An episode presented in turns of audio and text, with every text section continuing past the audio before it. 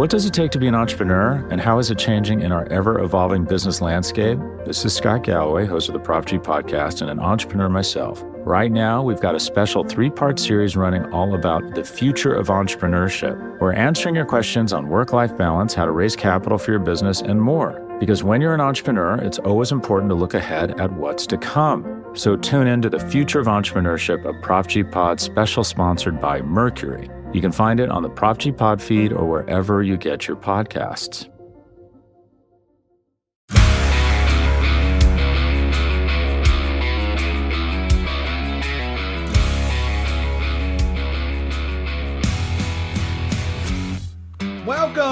Daily Hammer, your daily news source when it comes to the Atlanta Braves is part of the Battery Power Podcast Network. My name is Sean Coleman. Hope wherever you are and wherever you are listening, you are having a wonderful start to your Tuesday. To everyone who regularly listens to the podcast, all of Braves country, just everyone in general, Hope you, your family, your friends, your loved ones, each and every one of you had a happy and healthy holiday season and happy new year to everyone in Braves country. Of course, we also want to remind you that you can find the Daily Hammer podcast, the Battery Power podcast, as well as the podcast to be named later, all at batterypower.com at batterypowersbn across all forms of social media and free on all podcast platforms. Wherever you choose to listen, that's where we'll be for free just hit that subscribe button and you'll get the latest content when it's available. My name's Sean Coleman. You can find me at StatsSEC on Twitter. When it comes to the Braves, here's the latest from Atlanta. And of course, with it being the new year, we now have had a bit of a lull when it comes to baseball activity over the past 10 or so days. That's to be expected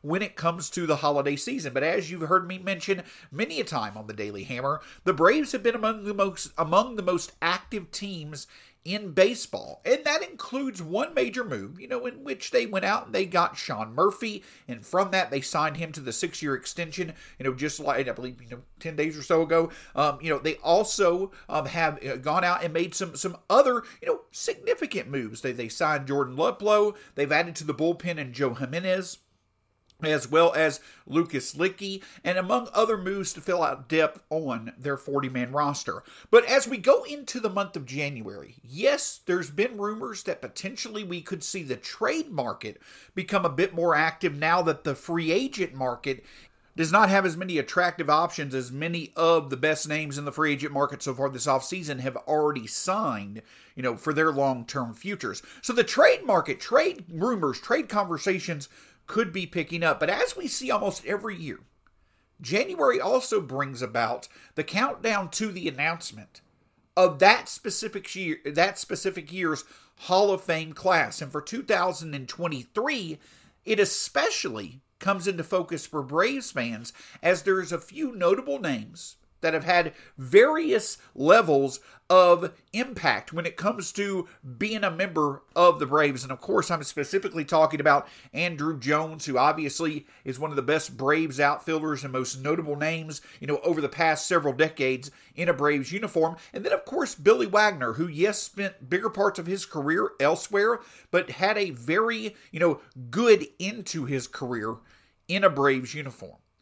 But of course, as we talk about the, the countdown to the Hall of Fame class of 2023, it becomes, you know, a bit of an interesting conversation because you don't have any clear cut locks to be in the class this year.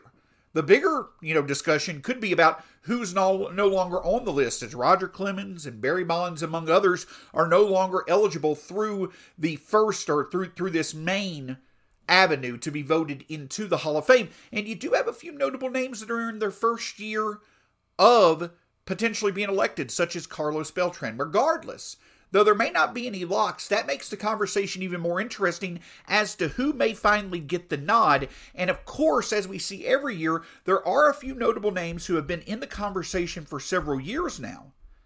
That would seem to make sense. That would it would seem as if their resumes made sense to eventually lead them to the Hall of Fame. Besides Billy Wagner and Andruw Jones, a few other names Scott Rolen, Todd Helton, Gary Sheffield, Beltran, among others. Well, of course, with three weeks out, there still is plenty of voting that needs to be tallied as time goes on. But as we know from following Ryan Thibodaux, Jason Sardell, and others on Twitter, you can start to get an idea of who truly is going to have the best chances, who truly has a realistic chance of getting voted into the Hall of Fame. And right now, it really doesn't seem as if any players have a, a favorable opportunity to get into the Hall. Now, that could change as we get closer to the Hall of Fame announcement three weeks from now on January 24th. But as of as of Monday, or excuse me, as of Sunday, when projecting out the chances of getting the 75% or better vote, vote of all Hall of Fame voters to get into the Hall of Fame, Scott Rolen had the highest chance of anyone, which was at, currently at 20%. There's a it, it, Scott Rolen has a 20% chance based off voting projections right now of getting the necessary 75% to get into the hall. So if Rolen right now himself doesn't look favorable to get into the hall, Todd Helton, Billy Wagner, Andruw Jones, the next three players who have the best chance among this current pool to get into the Hall of Fame. If Rolen doesn't appear to be close to be getting into the Hall of Fame this year, it's not like likely any of the others will either. But that doesn't mean that hope is lost. This is not a situation, as we unfortunately saw played out with Dale Murphy as time went on. Andruw Jones still has plenty of time to potentially be voted into the Hall of Fame.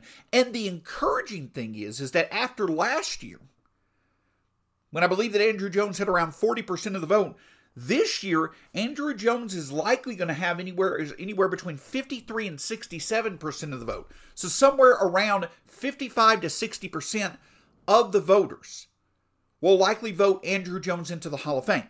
And while, yes, that still is a significant amount of room that he's got to make up to eventually get to 75%, he's continuing to show significant progress year by year that should, over the next few years, continue to give him the push that he needs to eventually be a Hall of Famer.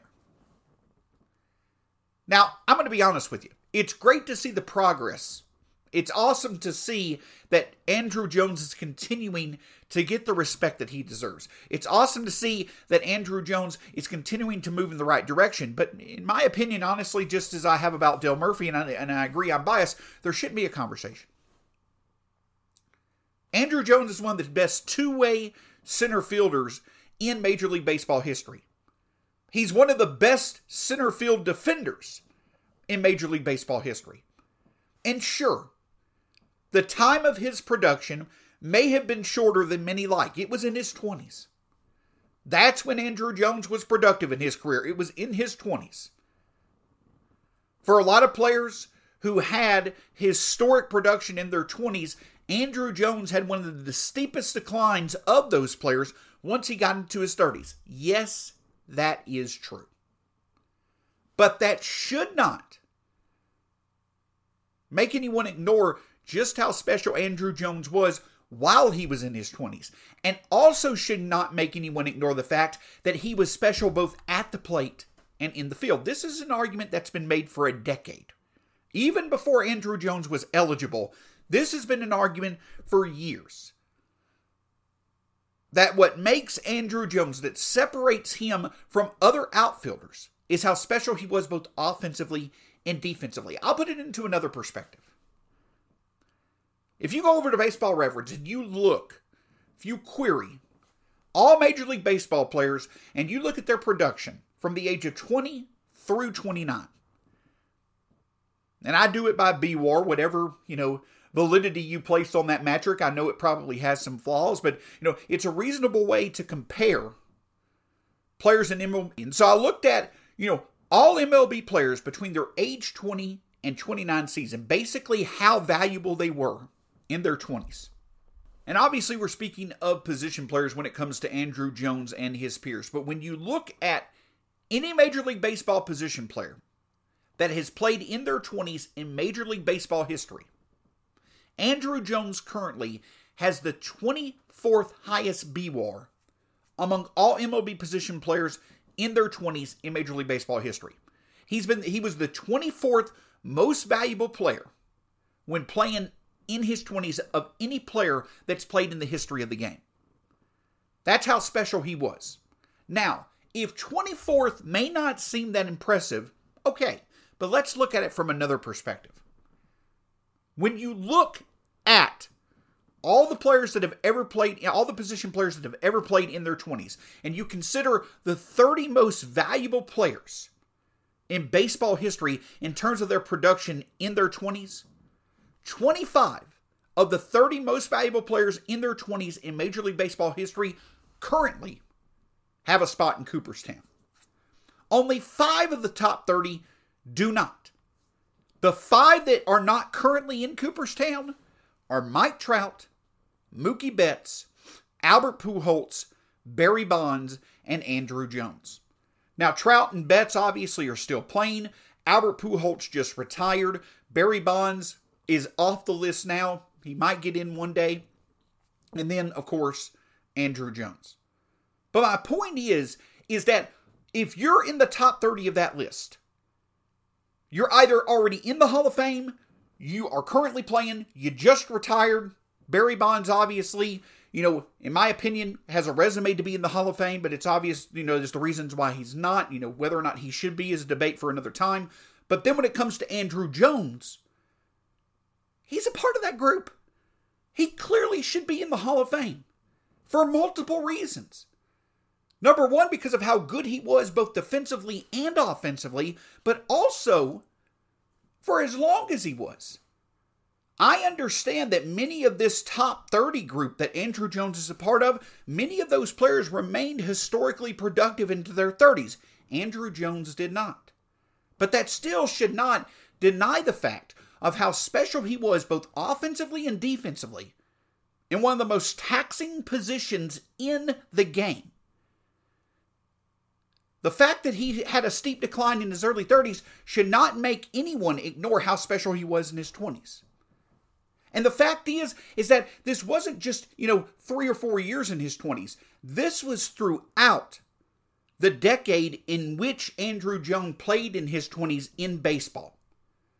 10 gold gloves shows that he was productive throughout the entirety of his 20s. 10 years is, in my opinion, plenty of enough sample size to show how special Andruw was, Andruw Jones was, and it's a deep enough resume to get him in the Hall of Fame. While that likely won't happen this year, it's certainly good to see the progress that he eventually will hopefully get the nod over the next few seasons. But I know that this is a case that many have made before. I know it's a discussion that many have had in time, and this conversation has been going on for years. But in a year where there's more spotlight put on what exactly determines a Hall of Fame career, when you stack up Andruw Jones versus his peers that are already in the Hall of Fame or versus his peers that are currently hoping to be in the Hall of Fame one day, he stands out. And because of that reason, he should eventually get the nod.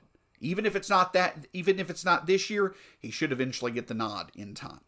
Make sure you stick with the Battery Power Podcast Network and BatteryPower.com for the latest when it comes to the 2023 Hall of Fame class. Again, very unlikely Andruw Jones, Billy Wagner, others get the nod this year, but the hope is is that when the final tallies come across, they'll have made plenty of progress to will to where it makes them likely to eventually get the nod to forever be enshrined in the Hall of Fame, they'll eventually get that nod in years to come. What does it take to be an entrepreneur, and how is it changing in our ever evolving business landscape? This is Scott Galloway, host of the Prof G podcast, and an entrepreneur myself. Right now, we've got a special three part series running all about the future of entrepreneurship. We're answering your questions on work life balance, how to raise capital for your business, and more. Because when you're an entrepreneur, it's always important to look ahead at what's to come. So tune in to the Future of Entrepreneurship, a Prof G Pod special sponsored by Mercury. You can find it on the Prof G Pod feed or wherever you get your podcasts. As we currently are in a bit of a quiet time, you know, in baseball when it comes to moves, rumors, what have you, with the holiday season now just being, you know, over the past 10 or so days, it's always fun to read some of the stories that are out there that pay attention to, you know, parts of baseball that you normally wouldn't pay a lot of attention to. And, and one of the things that, you know, really stands out is that as the Braves continue to have more and more success, as they continue to extend this time frame and we in which they've been among the most successful teams in baseball over the past five years, including a World Series championship, and they arguably have the best core of major league talent moving forward over the next five to seven years. One thing that certainly is going to stand out is that as time goes on, the Brave structure in their front office, as well as in their coaching staff, there are going to be other teams who are going to tap into that success. Whether it's potentially, you know, doing things, you know, the way that the Braves may do it, or in some cases, as we've seen over the past few seasons, individuals from the Braves front office, from the Braves coaching staffs, heading to other places to take on bigger roles, to take on promotions as they look to extend their own individual careers from what they've learned in Atlanta. An example, of course, is uh, Perry Minasian, who was a high-ranking official in the Braves front office. He left to eventually to eventually become the general manager of the Angels. Well, this uh, past uh, this offseason, we have seen another name that you may not necessarily be familiar with, but it's notable in terms of his involvement in much of the Braves' success. That is assistant coach, assistant hitting coach, well, former assistant hitting coach Jose Castro, going from the Braves to the White Sox to be their new hitting coach. And another familiar name will be joining Castro in Chicago, and that's former um, third baseman Chris Johnson, who has had a bit of coaching experience so far in his career, but he will be taking on the same role with the White Sox that Castro had under Kevin Seitzer with the Braves. Now, you've heard me talk about it, you've heard many talk about it, is the fact that the Braves have done an outstanding job in recent years of helping notable names who were successful in the past, but recently, you know, over the past one to two years, have kind of fallen off in terms of their offensive production. But once they were, you know, elsewhere, but once they arrived in Atlanta, they regained their past success. You've got names such as Josh Donaldson, Marcell Ozuna, um, Jorge Soler, Joc Pederson, Adam Duvall, Many of these names, you know, showed impressive power, impre- impressive plate production in the past, but before they arrived in Atlanta, they had fallen off a bit. But once they got back to Atlanta, they regained much of their former value, and as a matter of fact, even took it to new levels in the case of many names that I just mentioned. And one of the reasons why the Braves have been so successful in being able to do that is that they've really been able to tap in to the offensive profiles of their hitters and make them more powerful than many may have expected once a player arrived to Atlanta or once a player got to the major league level after going through the Braves system. Talk about the power output of players such as Ozzy Albies and Dansby Swanson, the power that we saw from Michael Harris II last year. There's a reason, as an article through The Athletic mentioned, there's a reason why the Braves have led all of baseball in ISO since the start of the 2020 season is because there is a consistent and bought in approach by the Braves offense to position their swings in a way that's going to drive the baseball.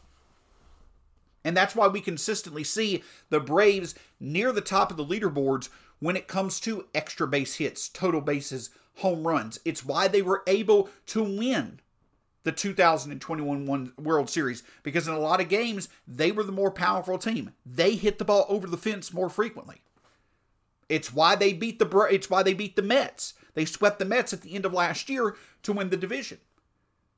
And on the flip side, it's that same reason the when the Braves weren't able to do that, the Phillies being the more powerful team in last year's NLDS is why they beat the Braves, and eventually went to the World Series as the as the NL representative. So the point that I'm bringing up is this is that as the Braves continue to have their success, as the Braves continue to win year after year after year, it's number one amazing to see how intact this coaching staff has been. Kevin Seitzer, Walt Weiss, among others, have done an incredible job supporting Brian Snitker in terms of preparing the young players for the Braves, players that are brought in to support the main core. They have done an incredible job. This coaching staff, number one, the front office has done, done an incredible job of identifying players that probably could do better in Atlanta than they did elsewhere. But then this coaching staff has done a great job of applying, you know, whether it's different or same philosophies, they've done a great job in many individual cases of getting the most out of a player's offensive potential. So as time goes on, and we see that there are needs to be filled, that's why potentially the Braves have not gone out and signed a big name at shortstop. That's why they've not potentially gone all in to go get a, really notable name in left field. That's why we've seen the Braves go out and get a Sam Hilliard or a Jordan Luplow or others.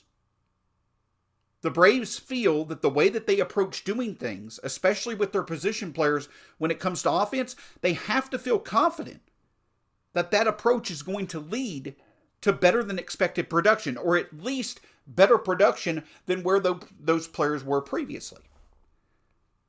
That contributes to the thought process of Alex Anthopoulos and his front office staff being so good when it comes to their moves on the margins and getting so much value at small costs, like we've seen him do time and time again. Now, at some point, that approach you know, it has its limitations. Suggesting that that that is good enough for the Braves to stand pat where they are in left field and shortstop currently going into the new year, I don't think that that's enough. While you may not necessarily get an all star level player in left field or DH or shortstop over the next few months, I do think that the Braves need to upgrade it at least one of those positions over what they currently have. But it is a reminder that when it comes to the Braves' success, beyond just the overall talent of players that they've already got within Atlanta for the foreseeable future, there also is clearly plenty of value being added not only from the front office and identifying players that potentially could have come to Atlanta and do better in Atlanta than they did previously, but the fact that the coaching staff has consistently done a great job of helping those players do exactly that. And as time goes on, as we've seen with Jose Castro and as we've seen with Perry Minasian, that's going to mean that other teams are going to take from the Atlanta structure of success and try to apply it to their own opportunities. And so it'll be interesting to see if what Jose Castro has learned within the Atlanta system, if he can take that to Chicago, who has a plethora of highly talented young offensive profiles, you know, in the White Sox lineup. It'll be interesting to see if Jose Castro, if Chris Johnson can start to produce some of the same success for the White Sox that the Braves have enjoyed with their young players over the past several years. Who knows? Maybe even one day, Jose Castro, Chris Johnson, maybe they can contribute to the White Sox potentially being a future opponent for the Braves in a World Series. A lot of fun to see. It's always fun. Why you never want to lose notable or valuable sources that have been a part of your string of success, it's always fun to see other organizations tapping into or recognizing that what has made you successful will make them successful as well. To me, that's the ultimate compliment that what the Braves have going on truly is sustainable and truly is what will make them a special group moving forward. Can't thank you enough for joining us here on the Daily Hammer. You can find the Daily Hammer, the Battery Power Podcast, and the Road to Atlanta podcast all at batterypower.com as well as at Battery Power SBN across all forms of social media. You can find myself at StatsSAC on Twitter, and you can find the, the Battery Power Podcast Network free on all podcast platforms. Wherever you choose to listen, that's where we'll be for free. Just hit that subscribe button to get the latest content. My name's Sean Coleman. Always a pleasure to be with you. We'll talk to you again here soon on the Daily Hammer.